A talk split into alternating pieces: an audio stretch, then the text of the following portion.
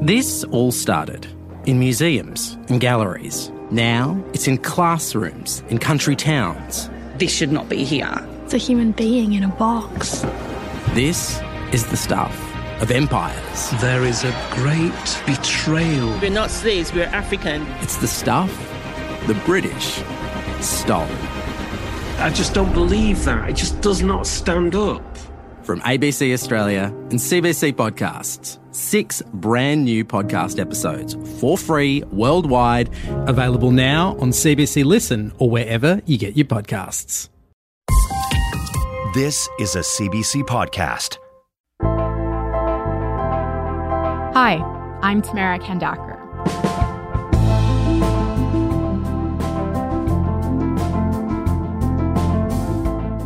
So, by now, you've most likely heard this clip of House of Commons Speaker Anthony Rota from late last week, but I feel like it's worth hearing one more time. We have here in the chamber today Ukrainian Canadians, Ukrainian Canadian world veteran from the Second World War who fought the Ukrainian independence against the Russians and continues to support the troops today, even at his age of 98. That's Rota, honoring Yaroslav Hunka in the House when Ukrainian President Volodymyr Zelensky was there on Friday. Hunka got two standing ovations from Parliament. He's a Ukrainian hero, a Canadian hero, and we thank him for all his service. Thank you. But as we later learned, Hunka fought the Russians because he fought with the Nazis in a division called the SS 14th Waffen, a revelation that's caused outrage and embarrassment, prompting Rota to apologize and take responsibility. Yesterday, he gave in to calls to resign as Speaker. It's with a heavy heart that I rise to inform members of my resignation as Speaker of the House of Commons. But what is this SS division? Why are there still two monuments to it in Canada? And how did a man who fought for a division commanded by the Nazis end up living here? David Pugliese with the Ottawa Citizen is back with answers. He's been covering military issues for four decades.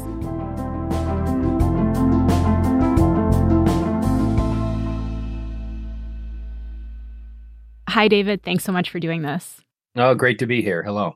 So let's start with what happened on Friday with Ukraine's president in attendance. Canada Speaker of the House of Commons proudly recognized Yaroslav Hunka, saying that he fought against the Russians in the Second World War. And I know this is fairly basic history, but why should fought against the Russians have at least raised eyebrows here? Yeah, so it is basic history, but a lot of Canadians don't know their basic history. If he fought against the Russians during the Second World War, that means he was fighting on the side of the Nazis. The Russians were uh, allied with uh, the US, Canada, Britain, and the, the various allied powers to defeat Nazi Germany. And and so what did you think when you you first heard what Rota said? When I saw it, I thought, "Oh God, what is he doing? Because I knew immediately. Right. So Friday night, you know, I listened to that, and then soon enough, uh, emails started coming in from various Jewish organizations. Uh, they realized what was going on immediately. They were shocked. Then a uh, University of Ottawa professor did some more digging found a website uh, honoring uh, 14th SS Galicia. That's the Waffen SS um, organization of mm-hmm. the Third Reich. They were made up of Ukrainians. And there was Mr. Hunka on that site. Uh, he volunteered for the Waffen SS, and there were photos of him in his Nazi uniform and at the front fighting with uh, Nazi Germany. What do we know at this point about how Hunka ended up at Zelensky's address in the House of Commons? How did he get invited? Well, there's a, a, couple of stories. I mean, Rota uh, has the House Speaker has taken responsibility for inviting him. I recognize an individual in the gallery. I have subsequently become aware of more information which causes me to regret my decision to do so, he says in a statement. I just want to make it clear that it was my decision and my decision alone. And I apologize profusely. I cannot I cannot tell you how regretful it is. And it may not be good enough for There's some been suggestions now that uh, Mr. Hunka's son uh, asked that he be invited and uh, put in the, the gallery. And, you know, when the House Speaker introduced him, he received standing ovations, uh, two standing ovations from all MPs. And among those uh, guests that he received a standing ovation from was Chief of Defense Staff um, General Wayne Eyre, Right. who was seated nearby. So there's been quite a bit of reaction since then. As you said, Speaker Rota said this was entirely his decision. He apologized and resigned, although he didn't actually specifically mention Hunka in his apology. The Prime Minister called this deeply embarrassing to the Parliament of Canada and by extension to all Canadians. I think his office said that this was all Rota's doing. But what else have Jewish groups and, and other countries been calling for?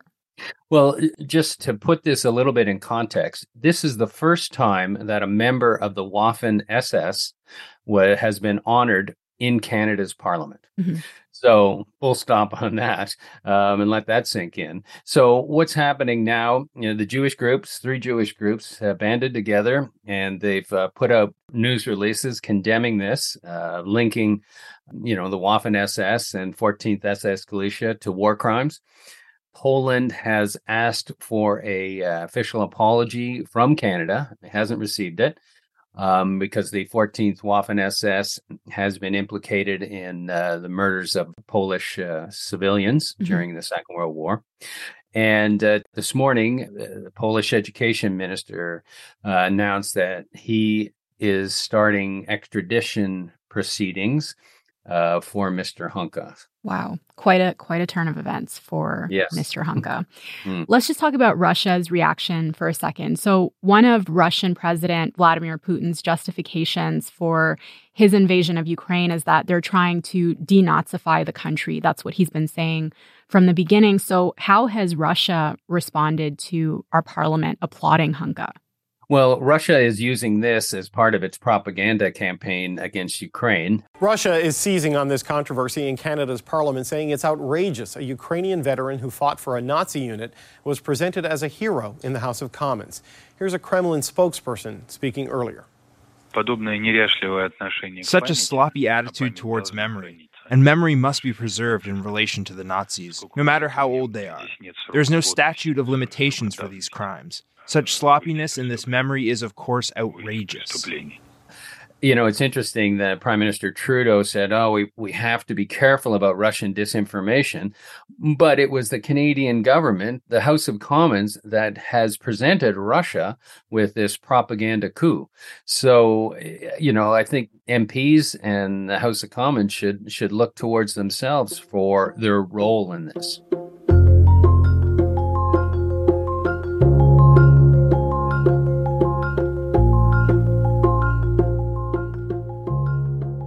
I want to learn a little bit more about this unit that Hunka served in. This is the 14th Waffen Grenadier Division of the SS, which is often called the 1st Galician.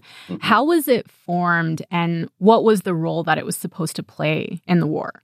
So in 1943, the Germans were realizing that they were starting to lose the war. The Russians were pushing, uh, you know, into German occupied territory. Uh, landings, Canadians uh, and uh, Brits uh, were landing uh, in places like Italy. So the noose was tightening. They needed more manpower. So, in their occupied areas, particularly in Eastern Europe, they had uh, already used some of the local population to murder the Jewish population. They put out recruiting for these new SS units.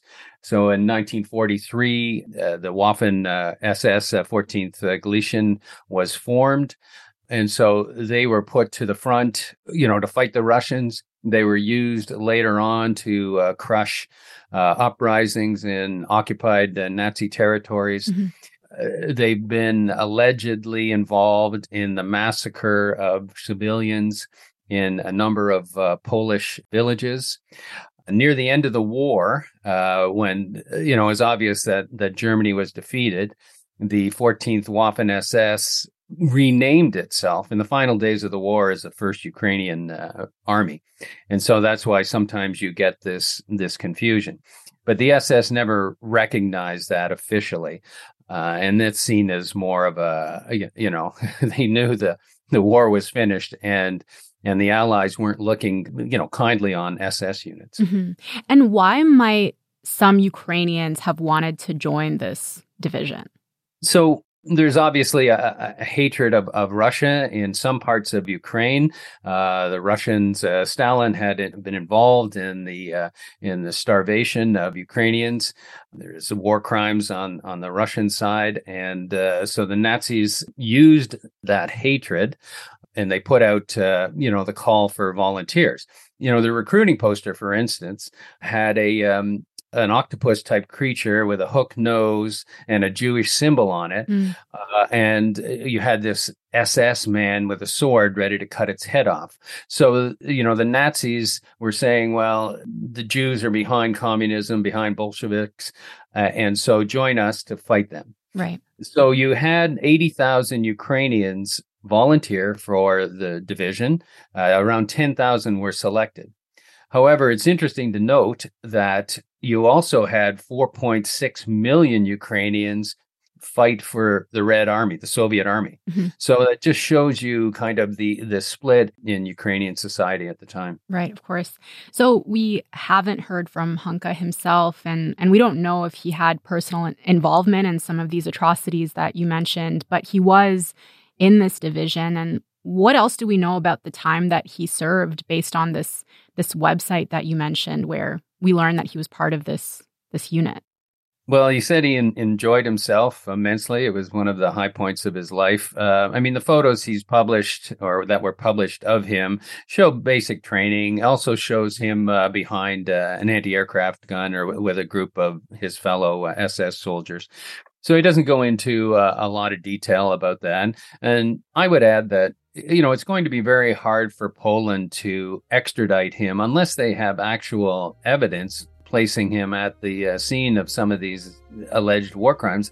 And the Poles haven't produced anything like that at this point.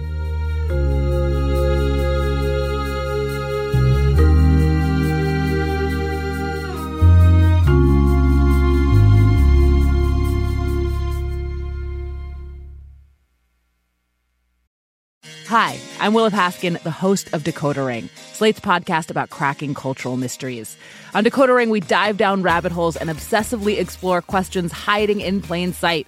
Like, why has slow dancing gone out of style?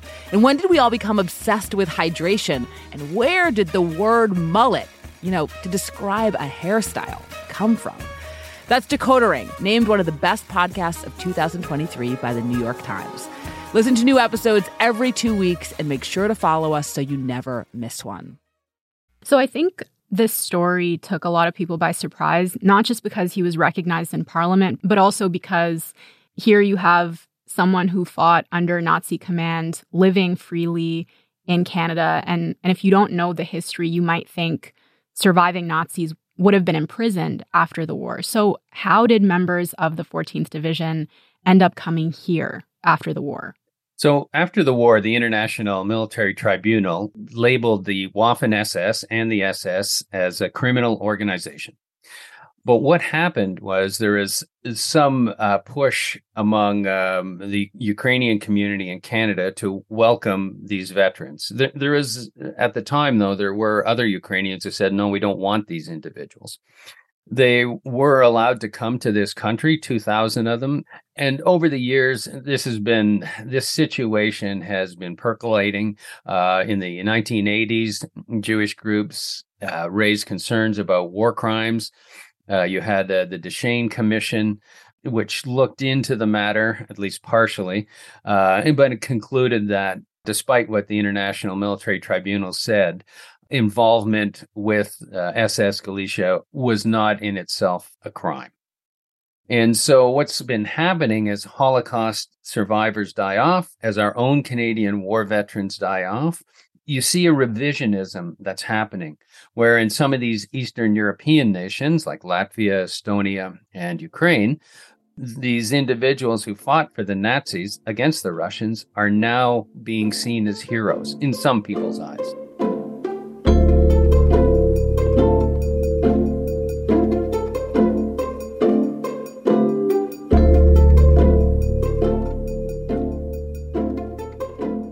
The, the report from this commission in the 1980s, am I right that hundreds of pages of that report are still classified? Yeah, uh, part of the report is out there in the public domain. There was a, another secondary report that had more details about the potential war crimes that the government had found out about. So that was released in 2022 through the Access to Information Act. It was 1,237 pages. Only 600 pages were released. So there's another, you know, the rest of it is still classified. So I was kind of surprised to learn that there are actually still two monuments to this SS division in Canada, one in Oakville and, and one in Edmonton. There's also been marches quite recently that honor this division in Ukraine. So help me understand that. Why would someone want to commemorate this group? Uh, again, it's because this has been portrayed as this unit fought against the Russians. Uh, and so, in some eyes of some Ukrainian nationalists, they're seen as heroes. Except, you know, in Poland, they're not seen as heroes. They're seen as war criminals. In Slovakia, there's been allegations of war crimes as well. So, it, it comes down to uh, viewpoints of the war. Uh, Polish and Jewish groups have been trying to get these monuments taken down you know, it's interesting to note uh, 40,000 Ukrainian Canadians fought for our side during the Second World War, and there isn't a monument for them. So today, we've talked about this on the show before. There are fighters in Ukraine with neo Nazi links or who wear symbols the Nazis made infamous. I'm thinking of uh, the Azov Brigade, for example, why are these Nazi symbols still held up by small groups in Ukraine? I mean, it's hard to explain well, it's hard to understand, I guess. So Azov started off as a far right organization, so it's not unusual that they would embrace Nazi symbols. Now, with the Russian, the terrible Russian invasion of Ukraine, people are saying, well, Azov has changed its tune. It's it's now just a regular unit. They've you know they've gotten rid of all this Nazi symbolism and far right symbolism. But what you're still seeing on social media lots of swastikas, lots of Nazi salutes, the black sun, for instance, which is a symbol uh, that Heinrich Himmler, head of the SS, used. Mm-hmm. Uh, NATO was embarrassed last year when it published uh, photos uh, online, social media to highlight Ukrainian women fighting. They had the black sun Nazi insignia on their uh, uniform. So NATO had to quickly uh, remove that. So you're seeing that all the time. You just go on social media, and it's it's providing the the Russians with a propaganda gift.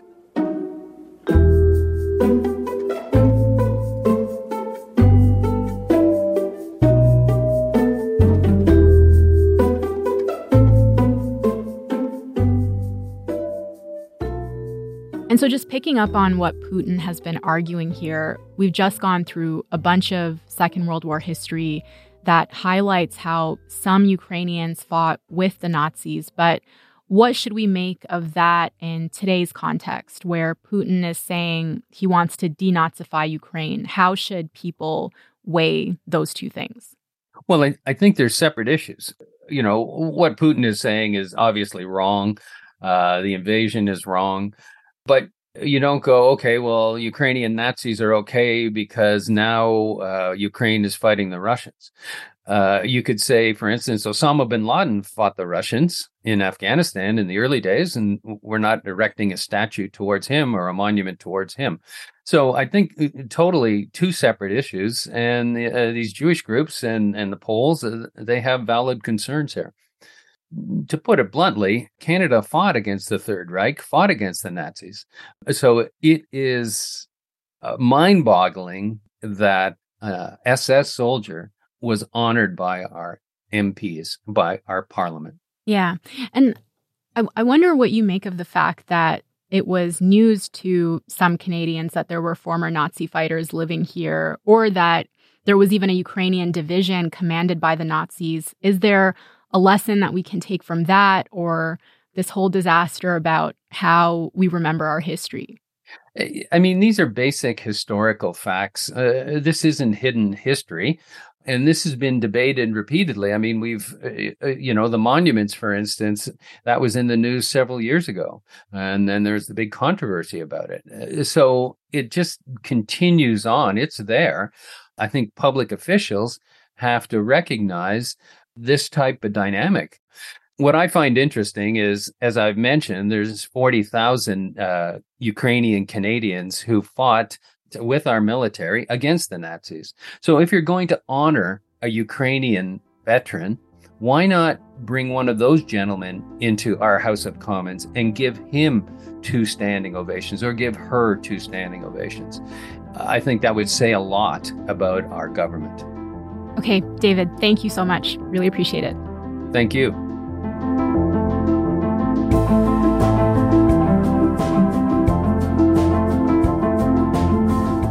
All right, that's all for today. I'm Tamara Khandaker. Thank you so much for listening, and I will talk to you tomorrow.